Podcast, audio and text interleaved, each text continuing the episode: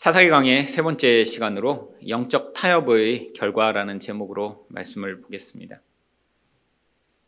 제가 다녔던 대학교의 정문에는 천하 대장군과 지하 여장군이 서 있었습니다. 원래 정문에 그게 서 있는지도 알지 못했는데 제가 학교를 다닐 때 아주 큰 사건이 학교에서 벌어졌습니다.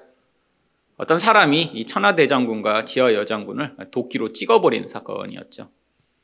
그제서야 학교에서 난리가 났고요. 그래서 저도 학교에 그런 게 서 있었다라는 사실을 알게 되었습니다. 반기독교 이런 동아리들에서는 이 기독교인들의 이런 무지와 악행을 비난하는 그런 대자보를 붙이기 시작했고요.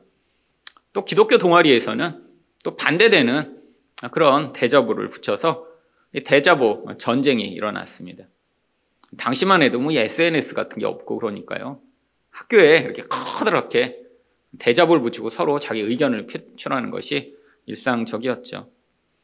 기독교 동아리에서는 아니 이런 대학교에 아, 이런 미신적인 상을 세워놓는 것이 말이 되냐라고 반박을 했고요. 또한 이 반기독교 동아리에서는 아, 이 민족의 전통이며, 어, 우리가 모두 다 그게 뭐 미신이 아니라 당연하게 전통 문화로 보존해야 되는 것인데 왜 그러냐라고 서로 싸우기 시작했습니다. 우리 기독교인들 사이에서도 뭐가 맞는지 뭐 의견이 분분했죠. 아, 그래서 학교에서는 얼마 후에 근데 그렇게 박살이 난 천하대장과 지하여장군을 새로 또 설치를 했습니다. 근데 거기서 끝이 아니라 그 다음에는 누군가 빨간 페인트로 이 천하대장군과 지하여장군을 새빨갛게 칠해놨습니다. 아, 저도 그랬다는 얘기를 듣고 보통 정문에 이렇게 멀어서 버스 타고 다니는데 잘 이제 가지는 않았는데 직접 가서 구경했습니다. 그랬더니 정말로 빨간 페인트로 어, 칠해놨더군요. 요즘 같으면 이 CCTV가 있어서 감히 못했을 텐데 30년 전에는 아마 걸리지 않을 테니까 누군가 그렇게 했던 것 같습니다. 제가 그걸 보며 야 참 용감하다라는 생각과 또 이렇게 한 것이 뭐가 달라질까라는 생각을 했던 것 같습니다. 어떤 사람들은 이렇게 천하대장군, 지하여장군 같은 이런 미신적인 것을 없애는 것이 영적 전쟁이라고 생각하는 사람들이 있습니다. 그래서 아직도 절에 가서 찬송 부르는 분들 계시죠. 찬송을 열심히 절에서 부르며 정말 스님들과 싸우는 것이 영적 전쟁을 한다라고 생각을 하고요. 또 해외 나가면 뭐 이런 사원이 있잖아요. 불교 사원이나 이슬람 사원 주변을 이 선교 나간 학생들과 함께 삥삥 돌면서 찬양하고 기도하면서 땅밟기 기도를 해서 이 사원이 무너지기를 기도하는 경우들도 많이 있습니다. 이런 것들이 정말 영적 전쟁을 하는 것일까요? 이것은 영적 무지에서 비롯된 잘못된 행동입니다. 천하 대장군을 다 없앤다고 해서 세상에 하나님 나라가 임하거나 또 이 불교를 다 없애버린다고 해서 하나님 나라가 임하는 것이 아닙니다. 그런데 왜 구약 성경에는 이렇게 전쟁 이야기가 많이 나오는 것인가요? 아니, 성경에 이렇게 많이 나오는 전쟁의 이야기를 지금 우리는 아무도 전쟁을 하고 있지 않은데 왜 배워야 하는 것인가요? 이 구약 성경에 나오는 이 많은 전쟁 이야기들은 하나님 백성들이 영적 전쟁의 상황 가운데 살아가고 있음을 보여주면서 이 구약의 전쟁을 모형으로 해서 영적 전쟁의 원리들을 우리에게 가르치고자 하는 것입니다. 그런데 이 영적 전쟁 가운데 가장 큰 유혹은 바로 전쟁을 안 하는 것이 아니라 바로 타협을 하는 것이죠. 성도라면 반드시 영적 전쟁을 하게 되어 있습니다. 어떤 사람만 특별한 뭐 목사만, 선교사만 영적 전쟁의 선봉에 서는 것이 아니라 모든 하나님 백성은 반드시 영적 전쟁을 하게 되어 있죠. 그런데 많은 성도들은 아, 이 목사들은 이렇게 열심히 기도하고 영적 전쟁을 하고 뭐 선교사가 되면 이렇게 영적 전쟁의 선봉에 서지만 나는 아무 관련이 없다라고 생각하는 경우도 많고요. 또한 내가 그렇게 열심히 영적 전쟁을 해야 되느냐라고 생각하는 경우도 많죠. 이렇게 타협하는 것이 이 영적 전쟁 가운데는 가장 치명적인 것이며 또한 가장 큰 유혹이 되는 것입니다. 그렇다면 영적으로 타협하면 어떤 결과가 나타나나요? 첫 번째로 영적 전쟁을 하지 않은 것과 같습니다. 22절 말씀입니다. 요셉 가문도 베델을 치러 올라가니 여호와께서 그와 함께 하시니라.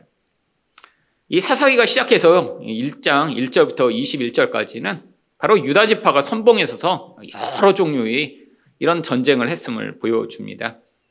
그리고 22절에 와서야 이제 다른 지파들이 등장하기 시작하죠.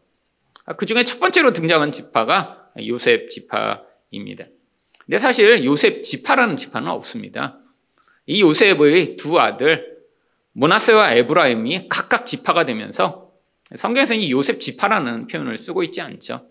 근데 여기서는 이 둘을 하나로 그냥 묶어서 이들이 같이 어떤 일을 했기 때문에 그냥 요셉 가문, 요셉 지파라고 표현하고 있는 것입니다. 아, 이들도 전쟁을 하는데 성경이 뭐라고 얘기하나요? 여호와께서 그와 함께 하시니라. 여러분 하나님이 함께 하시면 이 전쟁의 결과가 어떻게 될지 우리는 예측할 수 있습니다.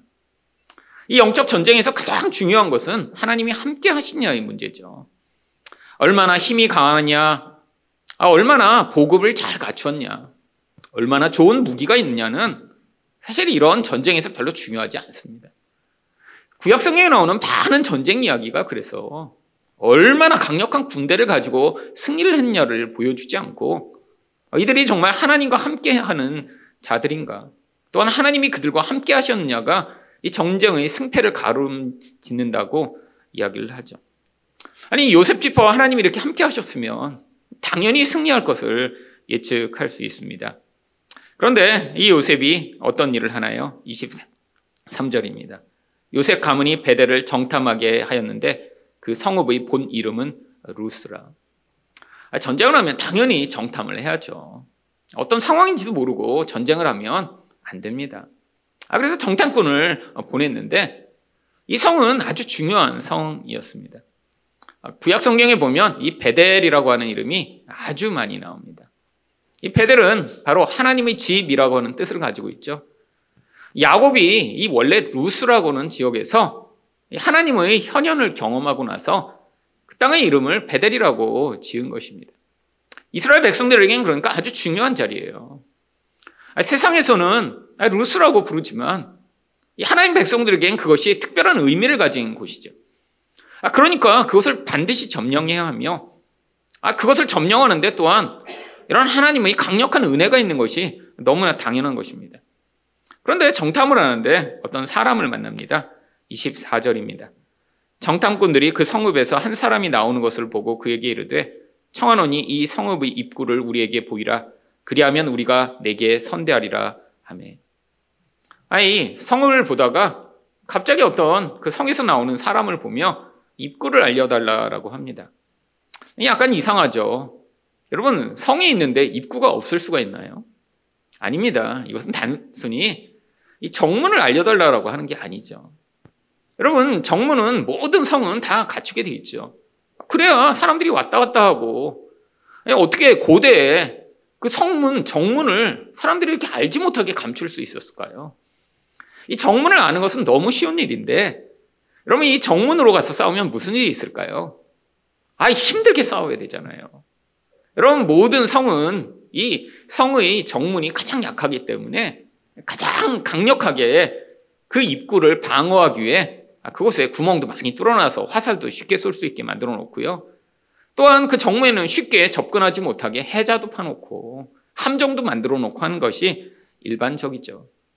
정문으로 쳐들어가면 사실 힘든 싸움을 해야 될지도 모릅니다. 근데 이게 한 사람이 나오니까 그 사람한테 물어본 거예요.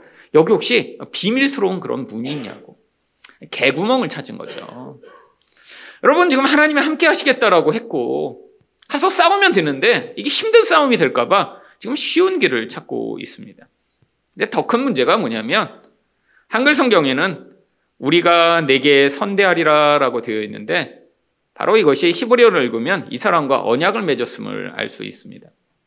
이 선대하다라고 하는 히브리어가 헤세드라고 하는 단어를 사용하는데 이거는 언약을 맺은 사람들끼리 그에게 베푸는 그런 무한한 은혜를 이야기하는 단어거든요. 아니, 어떤 사람인데 그 사람이 누군지도 모른 채로 우리에게 어, 이런 비밀물만 알려주기만 하면 우리가 언약을 맺어서 너를 보장해 주겠다라고 약속을 하는 것입니다. 아니, 왜 이런 모르는 사람하고 언약까지 맺어야 될까요? 바로 지금 쉬운 길을 찾는데 아, 이 사람이 바로 그 쉬운 길을 제시할 수 있는 중요한 그런 도구가 되니까요.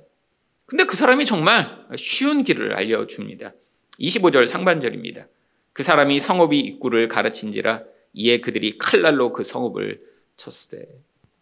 아니, 입구로 갔으면 훨씬 싸움이 힘들었을 텐데, 아니, 사람들이 몰래 다니는 구멍을 찾아내서 이 성읍을 칼로 치며 쉽게 점령했습니다. 아니, 놀라운 승리가 보장된 것 같죠. 그런데 반전이 기다리고 있었습니다. 25절 하반절과 26절입니다. 오직 그 사람과 그의 가족을 놓아 보내며 언약을 맺었으니 당연히 살려주는 게 당연한 일이죠. 근데 어떤 일이 벌어졌나요? 그 사람이 햇사람들이 땅에 가서 성읍을 건축하고 그것의 이름을 루스라 하였더니 오늘까지 그곳의 이름이 되니라. 아, 여러분, 아, 지금 거기 있는 그 땅을 차지하는 게 목적이 아닙니다. 여러분, 왜 하나님이 이렇게 이스라엘 백성에게 성읍을 점령하고 아, 거기를 지금 다스리라고 명령하신 것일까요? 이 가나안 땅에 하나님 나라의 통치를 확정하도록 하기 위한 것이죠. 여러분, 이 가나안 땅은 어느 지역보다 가장 강력한 우상 숭배의 근원지였습니다. 이 가나안에서부터 시작된 이 바알 숭배가 사실은 알려진 모든 세계에 다 퍼져나갔고요. 그래서 사람들은 이 바알을 음란하게 숭배하며 사실 아주 악한 영향력들을 미치기 시작했죠. 여러분, 이 가나안은 모든 관계가 다 파괴된 곳이었습니다. 여러분, 그래서 민수기나 신명기를 보시면 사실 아이들과는 같이 읽기에 부담스러운 그런 부분들이 나옵니다. 아예 한 장 전체가 아, 너는 누구누구의 하체를 범하지 말며 누구의 하체를 범하지 말며 근데 하체를 범하지 말라는 게 무슨 얘기인가요? 강간하지 말라는 거예요. 근데 거기 나와 있는 모든 관계가 어떤 관계냐면 한 남자가 맺을 수 있는 모든 관계를 다 열거합니다. 심지어는 자기 딸, 자기 뭐 이모, 뭐 자기의 뭐, 뭐 배다른 어머니. 그러니까 한 남자가 존재하는데 그 남자가 매, 매, 관계를 맺을 수 있는 모든 여자들을 가난한 사람들은 어떻게 했다는 거예요? 다 자기의 성적 욕구를 위한 대상으로 삼았다는 거죠. 여러분, 관계가 완전히 파괴된 이 세상. 우상 숭배로 가득한 이 가나안 땅. 악이 가득해서 하나님의 나라가 임하지 않고는 이 마귀에게 매인 것처럼 살아가는 곳. 이것을 하나님이 통치를 확정하도록 하신 것인데, 바로 거기에서 이, 원래 이 루스의 족장과 같은 자를 살려줌으로 말미암아 이 루스를 점령한 것이 아무 소용이 없어져 버렸기 때문입니다. 왜죠? 또 다른 곳에 또 루스가 생겨버렸으니까요. 여러분, 쉬운 길을 가지고 승리를 얻으려고 했습니다. 근데 결과가 어떻게 됐죠? 싸움을 하나마나 돼버렸어요. 여러분, 성도의 인생 가운데도 이런 경우가 많이 있습니다. 아니, 일단, 도대체, 근데 도대체 우리가 무슨 영적 싸움을 하나요? 아니, 우리 가서 어디서 정말 이렇게 성을 점령하고 아, 이렇게 싸움을 해야 되나요? 예전에 목사님들이 구약성경을 설교하실 때는 그래서 뭔가 싸움을 해야 될 것 같긴 한데 싸움이 대상이 없으니까 자주자주 뭐 이렇게 창녀촌이 있으면 거기를 갔다 이렇게 기독교인들이 가서 거기를 점령을 해서 창녀촌을 쫓아내야 된다 이렇게 설교하는 분도 있었고요. 뭐 마약쟁이들이 모여 있는 곳에 가서 뭐 전도하고 복음을 전해서 마약쟁이들을 몰아내야 된다라고 설교하기도 했죠. 뭐 조폭들과 싸워서 그러면 뭐 술집들을 다 없애고 조폭들이 없어지게 만드는 게 영적 전쟁인가요? 아닙니다. 여러분 성경에 나오는 이 영적 전쟁의 본질은요. 하나님의 기업과 하나님의 나라를 사실을 방해하는 모든 어둠의 영향력과 대적하는 것을 이야기하죠. 여러분 하나님의 기업이 뭐라고 말씀드렸나요? 하나님만을 의존하고 사는 것이 하나님의 기업입니다. 그게 하나님 백성들이 살아가야 될 본질이에요. 그런데 이 세상에서 우리는 늘 무슨 유혹을 받나요? 하나님은 눈에 안 보이니까 자꾸 도움이 되시지 않는 것 같아요. 하나님 말고 뭔가 나에게 구체적이고 실제적인 도움을 줄 수 있는 그런 힘을 우리는 자주자주 의존하게 되죠. 여러분, 우리가 인생에서 끊임없는 많은 선택 가운데 우리는 보이지 않는 하나님이냐, 보이는 어떤 힘이냐를 끊임없이 선택하도록 요구를 받습니다. 근데 문제가 무엇인가요? 아, 우리 또한 보이지 않는 하나님이 아니라 보이는 어떤 힘, 돈, 권력, 이런 것들이 훨씬 더 매력적으로 보이고 강력하게 보이죠. 여러분, 이게 바로 영적 전쟁입니다. 아, 우리는 끊임없이 이 세상을 살아가며 자꾸 유혹을 받거든요. 하나님은 힘이 없으신 것 같아요. 아, 내가 이만큼 지금 돈이 있다면 이렇게 살고 있지 않을 텐데. 이런 생각을 하는 것이 바로 지금 내가 이미 이 세상이 하나님으로 기업을 삼지 마. 아, 눈에 보이는 하나님은 너를 도울 능력이 없어. 하지만 이 돈은, 아, 저 사람들을 봐봐. 아, 저렇게 부자들은 저렇게 행복하게 사는 것처럼 보이니까. 너도 돈만 있으면 이 지긋지긋한 삶을 벗어날 수 있어. 너에게는 새로운 인상이 펼쳐질 거야 라고 유혹하는 이 세상 가운데 끊임없이 유혹을 받는 것이죠. 여러분 또한 마귀는 우리에게 끊임없이 하나님의 통치 대신 네가 주인이 돼서 살라고 유혹을 합니다. 여러분 하나님 통치가 무엇인가요? 하나님 뜻대로 사는 거예요. 내 눈엔 좋아 보이지 않아도 하나님이 그것이 맞다라고 하시면 그것을 선택하고 살아가야 되는데 아 이게 또 문제가 심각합니다. 왜냐하면 우리 또한 하나님의 뜻보다는 내가 생각할 때 좋아 보이는 것을 끊임없이 선택하고 싶거든요. 여러분, 그래서 우리 싸움의 본질 가운데 우리가 매일 선택하는 많은 일들이 결국 영적 전쟁입니다. 아, 눈에 보이지 않는 하나님을 선택하는 것 아주 어려운 일이고요. 또한 하나님의 뜻을 따라가는 것 아주 어려운 일이죠. 이 싸움은 우리 바깥에 있는 게 아닙니다. 어디 나가서 뭐 나쁜 짓을 하는 사람과 우리가 주먹으로 싸우는 것이 아니라 이 싸움의 강력한 그 전장은 사실 우리 마음이죠.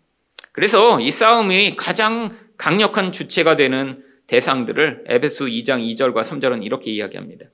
그때 너희가 그 가운데서 행하여 이 세상 풍속을 쫓고 공중의 권세 잡은 자를 따랐으니 전에는 우리도 다 그 가운데서 우리 육체의 욕심을 따라 지내며 육체와 마음이 원하는 것을 하여. 여러분 여기 세 가지가 나오죠. 첫 번째는 이 세상의 풍속입니다. 사람들이 다 그렇게 살아가요. 두 번째는 공중 권세자인 마귀죠.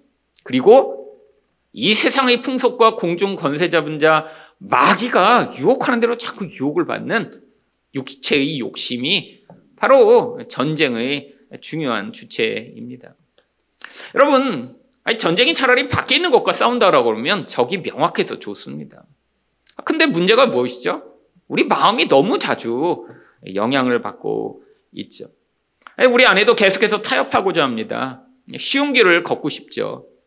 여러분, 성경을 보면서, 야, 정말 저렇게 바울처럼 나도 살고 싶다라고 하는 사람보다는 차라리 아브라함처럼, 이삭처럼, 아, 이렇게 부자도 되고, 기적도 많이 경험하고, 그렇게 편안하게 살고 싶다라고 생각하는 사람들이 많이 있습니다.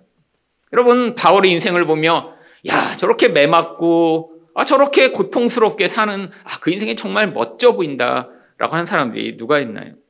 저도 어려서 저희 어머니가 어느 기도원에 가서 이렇게 기도를 받으시는데 그 기도원 원장님이 어, 그 이제 기도 받으러 온 사람들 기도해 주잖아요. 근데 이제 저희 어머니가 우리 가족을 위해 기도해 달라고 그랬더니 그 원장님이 이제 저를 위해서 그렇게 기도하셨대요. 아, 이 아들은 앞으로 이삭과 같은 아들이 될 것이라고. 근데 제가 그게 너무 얘기를 듣고 가슴이 정말 뿌듯하게 좋았어요. 왜냐하면 성경 보니까 이삭이 별로 고난을 안 겪었거든요. 그래서 보면서 저는 야 그래 뭐 이렇게 딴 사람보다 이삭이 훨씬 낫겠다. 그래서 저도 보니까 제가 주로 성경에서 좋아했던 사람이 별로 어려움이 없는 사람들이었어요.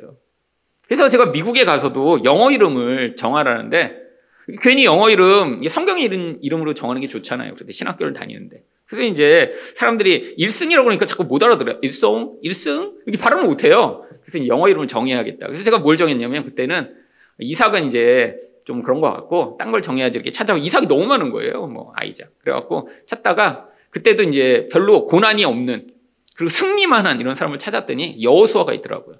그래서 그때도 영어 이름 여호수아로 했습니다. 여호수아. 저만 해도 막 고난 당하고 고통하고 이런 거 싫어요.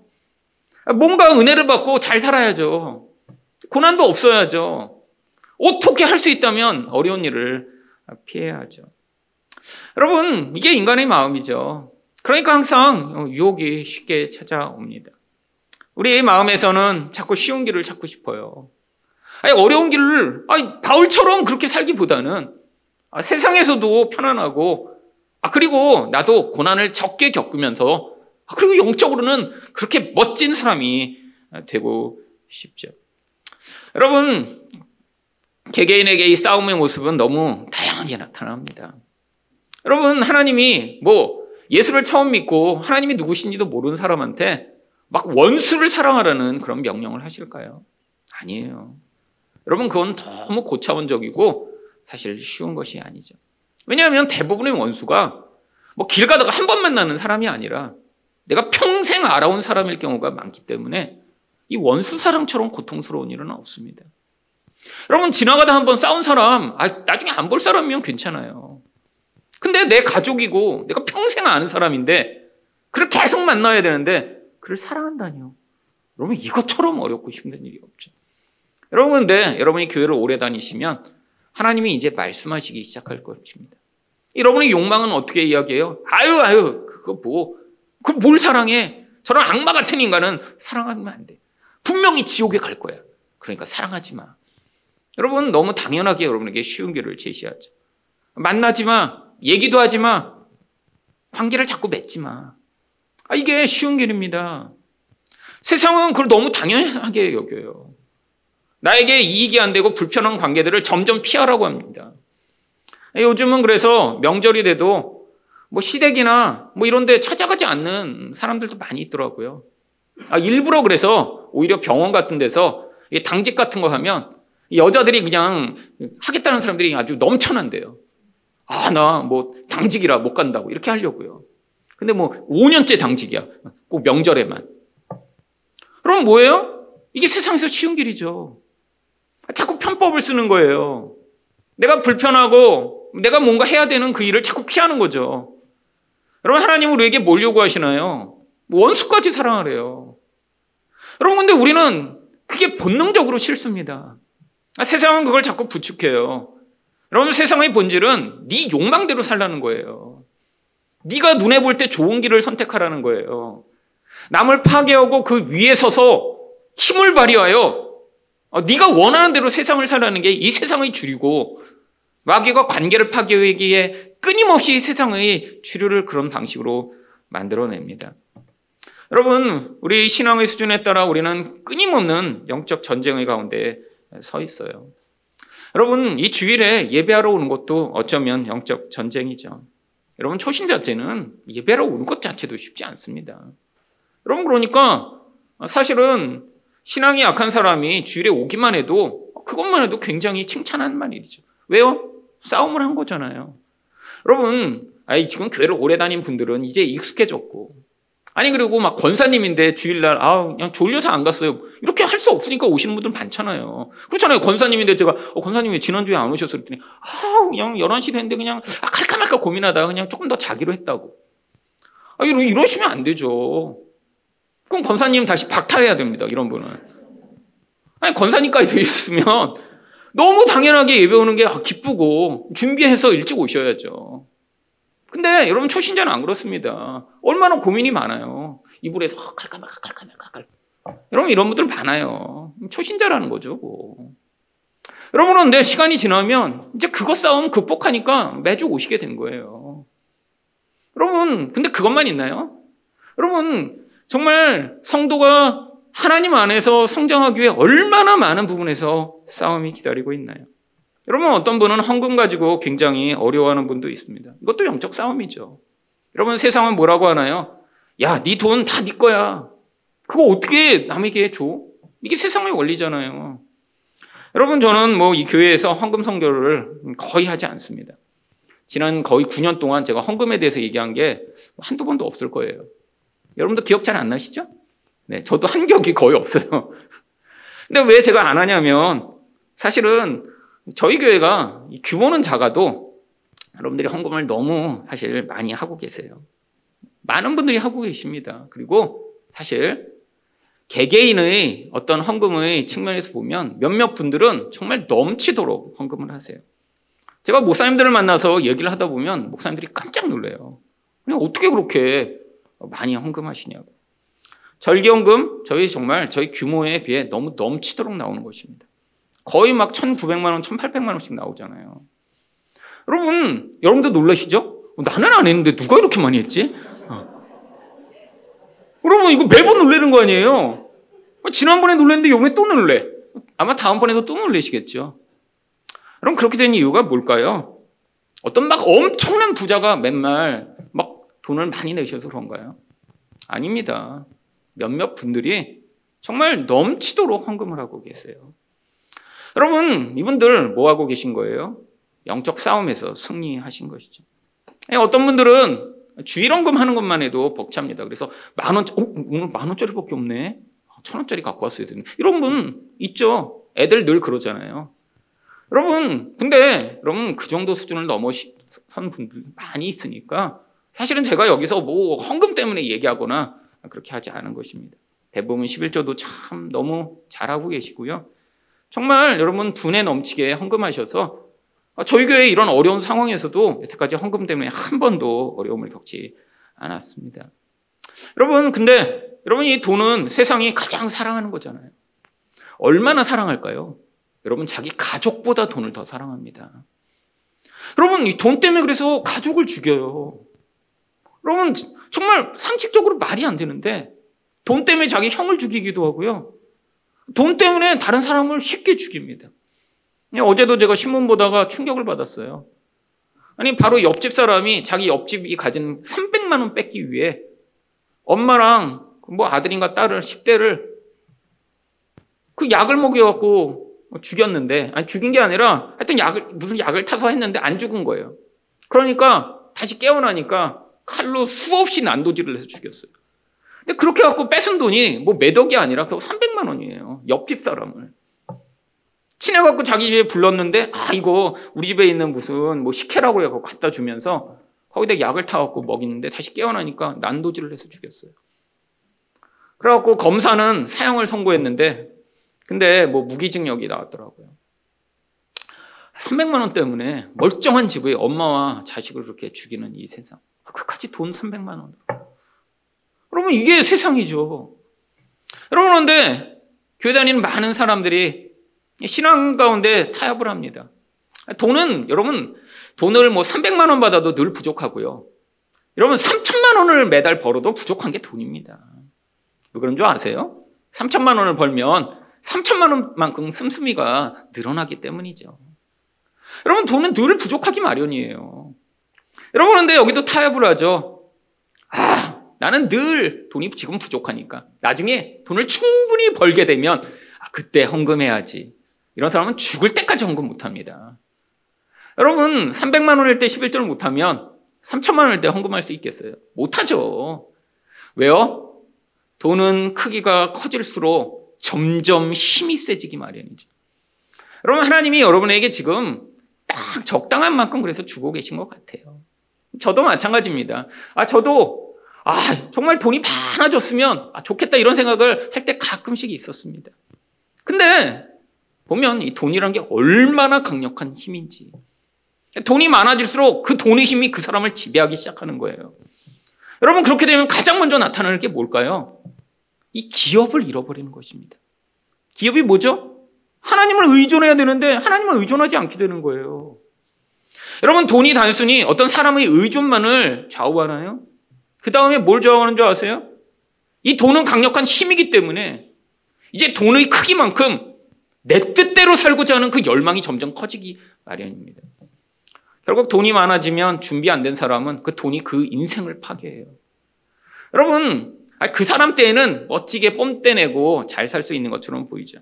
대부분 그 결과가 얼마나 부정적으로 나타나는지 여러분 갑자기 부자가 된 집 이제 그 자식들을 보면 정말 개망나니가 태어납니다. 왜 그런 줄 아세요? 부모는 힘들게 돈을 벌면서 이 돈이 얼마나 어려운 거니까 알게 됐어요. 그 과정에서. 근데 2세, 3세들은 어때요? 그러면 그 돈이 그냥 떨어져요. 그러니까 어떻게 돼요? 돈의 그 힘에 그냥 인생을 맡겨버리니까 타락을 하게 되는 것이죠.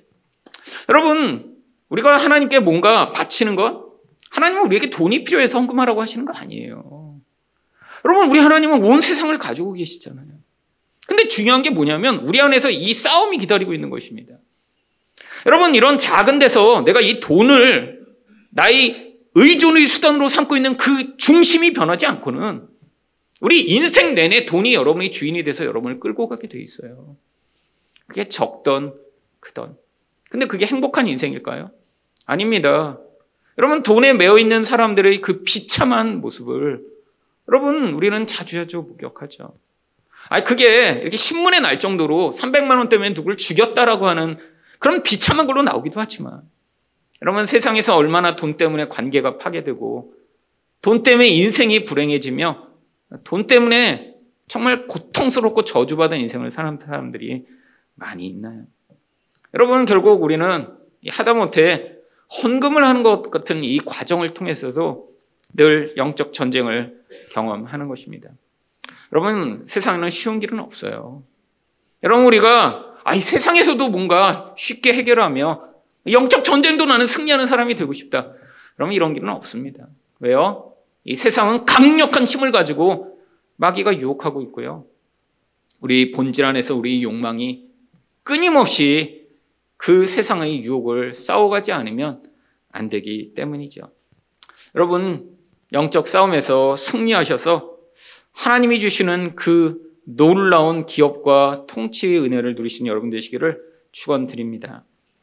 두 번째로 영적으로 타협하면 어떤 결과가 나타나나요? 악의 영향력이 확산됩니다. 27절 상반절입니다. 문하세가 마을들의 주민들을 쫓아내지 못함에 아 이제부터 이 마지막 절까지 계속 반복되는 구절은 뭐냐면 주민들을 쫓아내지 못함에가 각 지파마다 계속 반복되기 시작합니다. 아, 시간 관계상 한 절만 보여드렸지만요. 모든 절이 다 똑같은 내용을 가지고 있어요. 이 지파, 저 지파, 저 지파, 저 지파 다 쫓아내지 못함에. 왜 쫓아내지 못했을까요? 힘드니까요. 아, 끝까지 싸워서 쫓아내기보다는 중간에 타협을 한 거죠. 아, 뭘 그렇게 그냥 이쪽으로 밀려나가 우리가 좋은 자리를 차지했으니까 아, 그냥 살지. 그랬더니 결과가 어떻게 나타났죠? 27절 하반절입니다. 가나안 사람이 결심하고 그 땅에 거하였더니 이 한글 성경에서 결심하고는 원래 원문에 없는데 이 원문의 뉘앙스를 아주 잘 번역한 표현입니다. 의지를 발휘해서 거기 계속 거하기로 결정했다라는 거예요. 원래 원문에도 그런 뉘앙스가 담겨 있습니다. 한글에는 아예 결심하고라는 단어를 집어넣어서 그 뉘앙스를 지금 보여주고 있는 거예요. 여러분 왜 결심했을까요? 이 지금 이스라엘 백성들이 의지가 없다는 걸 알게 된 거예요. 아, 우리를 더 쫓아내려고 안 하는구나. 여러분, 목숨 걸고 필사적으로 했으면, 어, 여기 계속 있다가는 안 되겠네? 라고 떠날 텐데. 아니, 사람들이 보니까, 어? 그냥 우리가 여기서 계속 뭉개면 안 떠날 수도 있겠잖아. 그러니까 결심을 하고 그 자리에 머물기 시작한 것이죠. 그랬더니 어떤 일이 벌어집니까? 28절입니다. 이스라엘이 강성한 후에야 가나안 사람에게 사역을 시켰고 다 쫓아내지 아니하였더라. 여러분, 그러면 강성이지 못했을 때는 어땠다는 거예요? 사역을 시키지도 못했고 그 사람들이 오히려 이스라엘을 지배하기 시작한 거죠. 여러분, 그 이야기가 2장부터 나옵니다. 이 사사기 내내 수백 년 동안 이스라엘이 강성한 적이 몇 번이 없어요.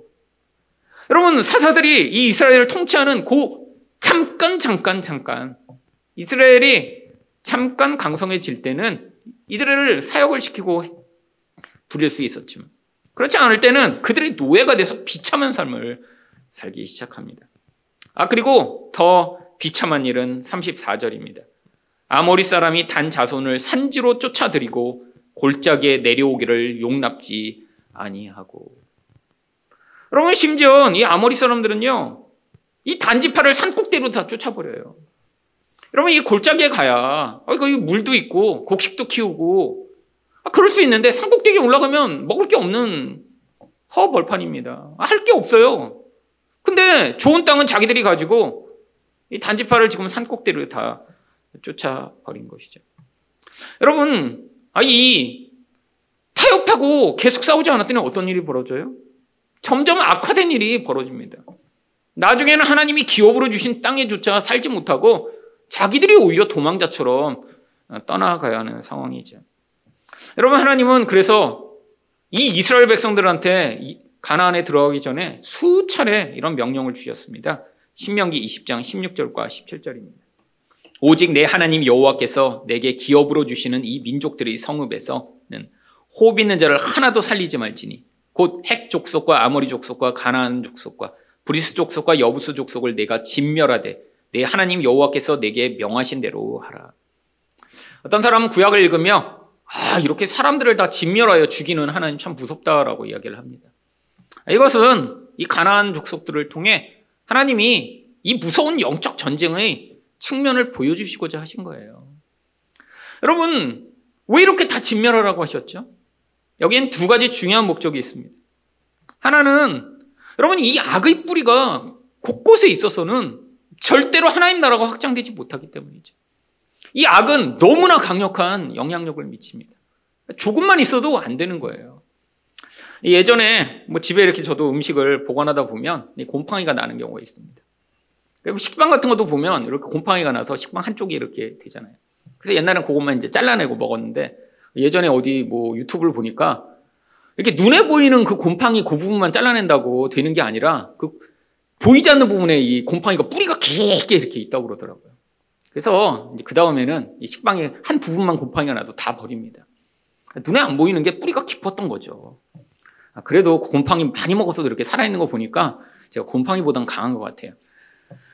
여러분, 세상의 악이 그래요. 아, 저 정도는 허용하면 되겠지. 근데 이 정도는 되겠지. 근데 문제가 뭔지 아세요? 결국엔 그게 전부를 집어 삼켜버립니다.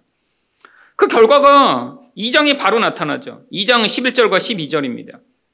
이스라엘 자손이 여호와의 목전에 악을 행하여 바알들을 섬기며 애굽 땅에서 그들을 인도하여 내신 그 열조의 하나님 여호와를 버리고 다른 신 곧 그 사방에 있는 백성의 신을 쫓아 그들에게 절하여 여호와를 진노하시게 하였을 때 여러분 결국 바알 숭배로 넘어가 버리고 맙니다. 여러분 이 바알은 너무나 매력적이에요. 이 바알은 비를 내리는 신입니다. 근데 하늘에서 비를 내리기만 하면 이 가나안 땅은 금방 곡식이 잘 자라는 풍요한 땅인데 아, 비가 잘 안 내려요. 그러니까 어떤 신화를 만들어냈냐면 신들이랑 성욕이 별로 없어요. 그래서 부부관계를 잘 안 해요. 그래갖고 사람들이 또 무슨 신화를 만들어냈냐면 하늘에 있는 신들이 이 땅에서 집단으로 성관계를 하는 걸 봐야 하늘에서 성관계를 해서 비를 내린다라고 자기네 신학을 만들어낸 거예요.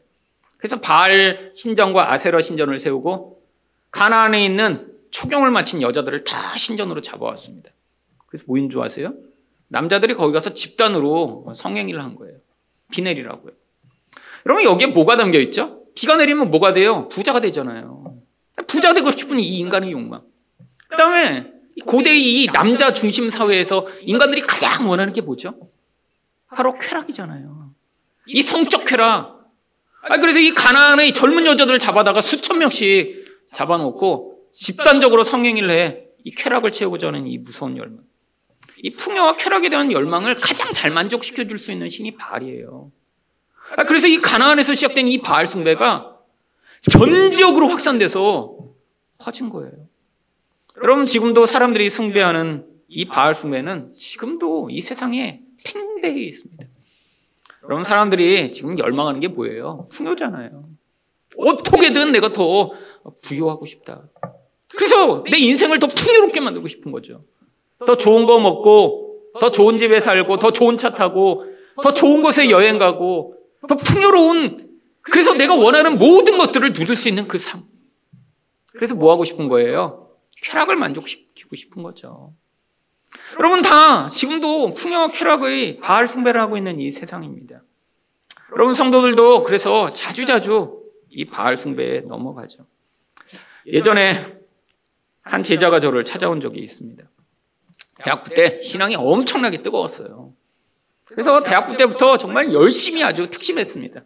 제가 생각할 때도 야 저렇게 열심히 특심한 아이 나중에 정말 잘 정말 어, 컸으면 좋겠다 그런 생각을 했어요.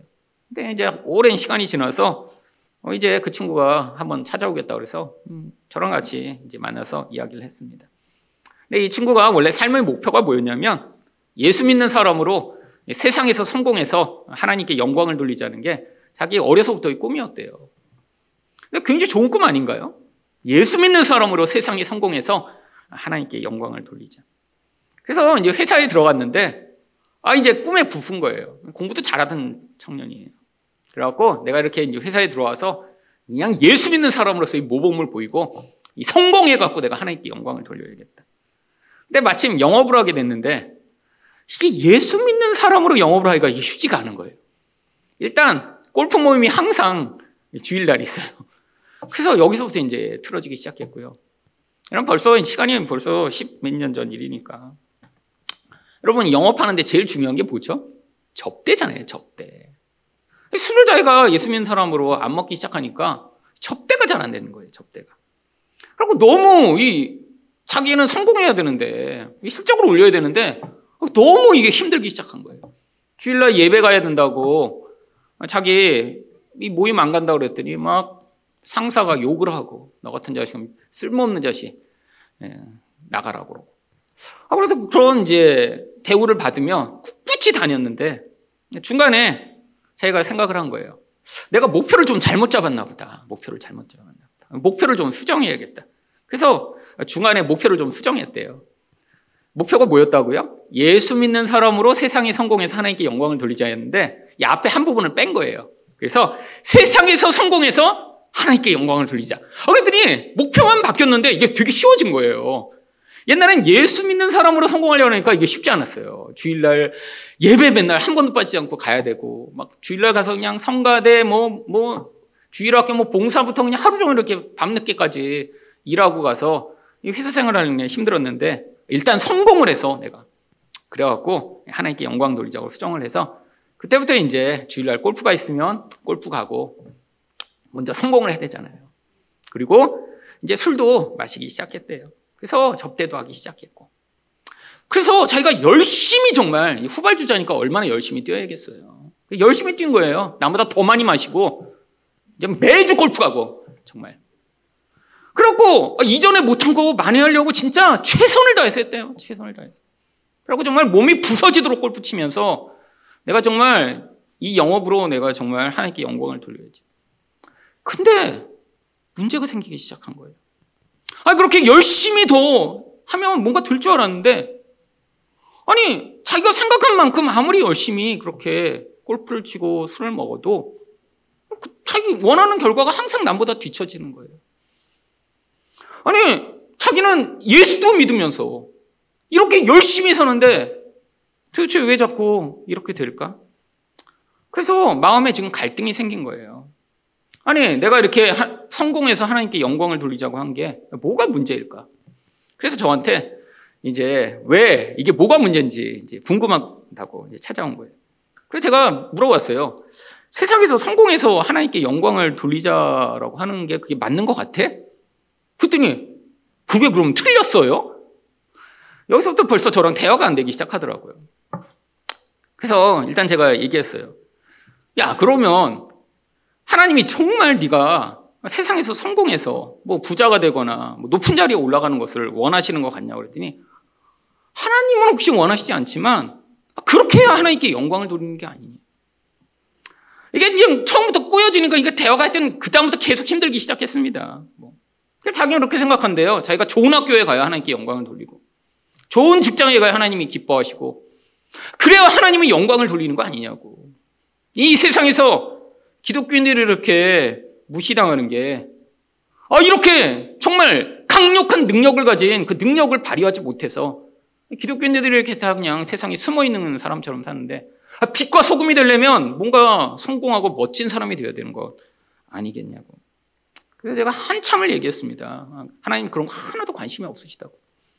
네가 좋은 학교에 갔든 나쁜 학교에 갔든 하나님은 아무 관심이 없으셔.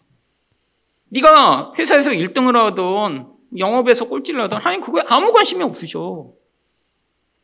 이 친구가 제가 한참 얘기를 했더니 충격을 받은 것 같더라고요. 결국 뭐 근데 아무리 얘기를 해도 뭐 제가 한 1시간 이상을 얘기했는데 얼굴 표정을 보니까 안 받아들이는 것 같아요. 절대로. 그렇잖아요.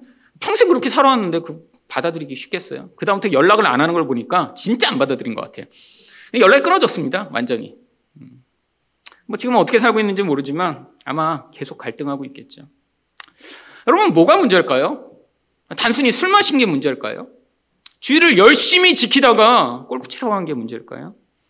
아니에요. 그 전에 이미 자기가 성공을 해야 된다라는 이 세상의 소리에 넘어져 버린 게 문제죠. 여러분, 하나님이 우리가 세상에서 성공한다고 기뻐하세요? 아니에요. 하나님은 오직 예수 그리스도만을 우리가 믿는 것을 기뻐하세요.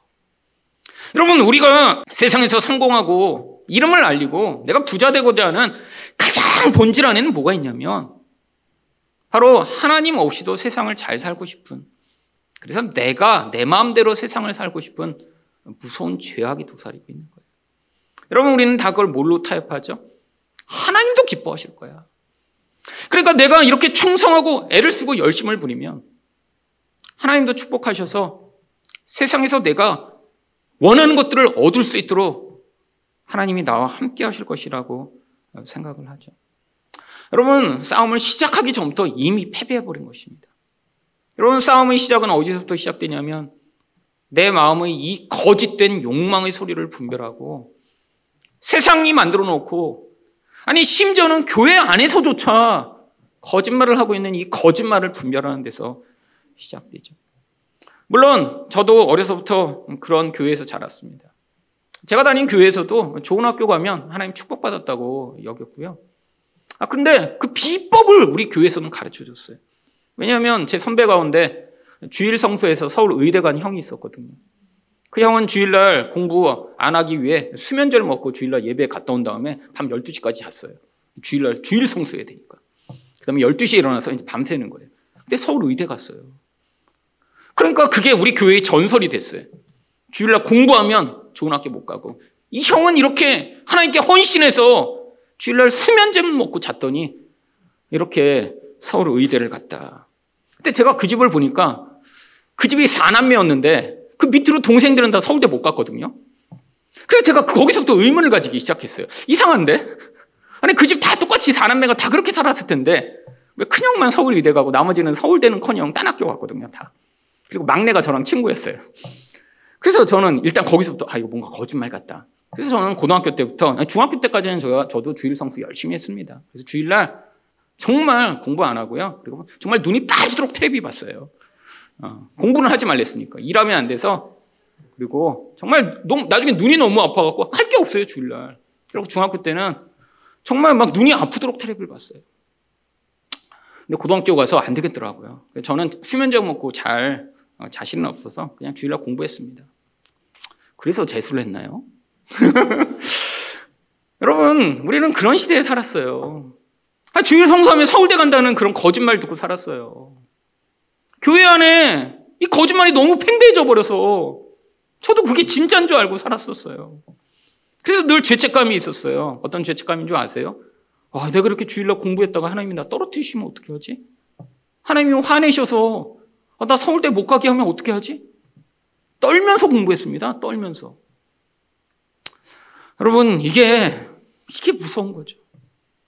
여러분, 근데 아직도 교회에서 그런 소리들이 너무나 팽배합니다. 여러분, 하나님 우리가 서울대에 가거나 하버드 가도 기뻐하시지 않아요. 세상 사람들만 기뻐합니다. 여러분, 우리 욕망이 그걸 원하니까 하나님도 기뻐하신다고 착각하는 거죠. 여러분, 반대로 내가 성공하거나 아니, 내 자녀들이 그렇게 좋은 학교를 가지 못해도 여러분 하나도 슬퍼하실 거 없어요. 여러분, 우리도 하나님의 시각을 배워야죠. 여러분, 하나님은 우리에게 각자에게 필요한 만큼의 능력을 주셨어요. 어떤 사람은 똑똑한 사람도 있고요. 어떤 사람은 돈을 잘 버는 사람도 있고요. 어떤 사람은 몸이 건강한 사람도 있죠. 여러분, 각자에게 주시는 은사대로. 아, 진짜 우리 인생에서 가장 중요한 거는 우리 하나님만을 기업으로 삼아 하나님만을 의존하고 우리 하나님의 뜻대로 인생을 살아서 그분이 원하시는 대로 내 인생이 순종해 나가는 인생이 되는 이 싸움. 이 싸움에서 우리가 승리하는 것입니다. 여러분, 이 싸움에서 승리하는 여러분 되시기를 예수 그리스도 이름으로 축원드립니다.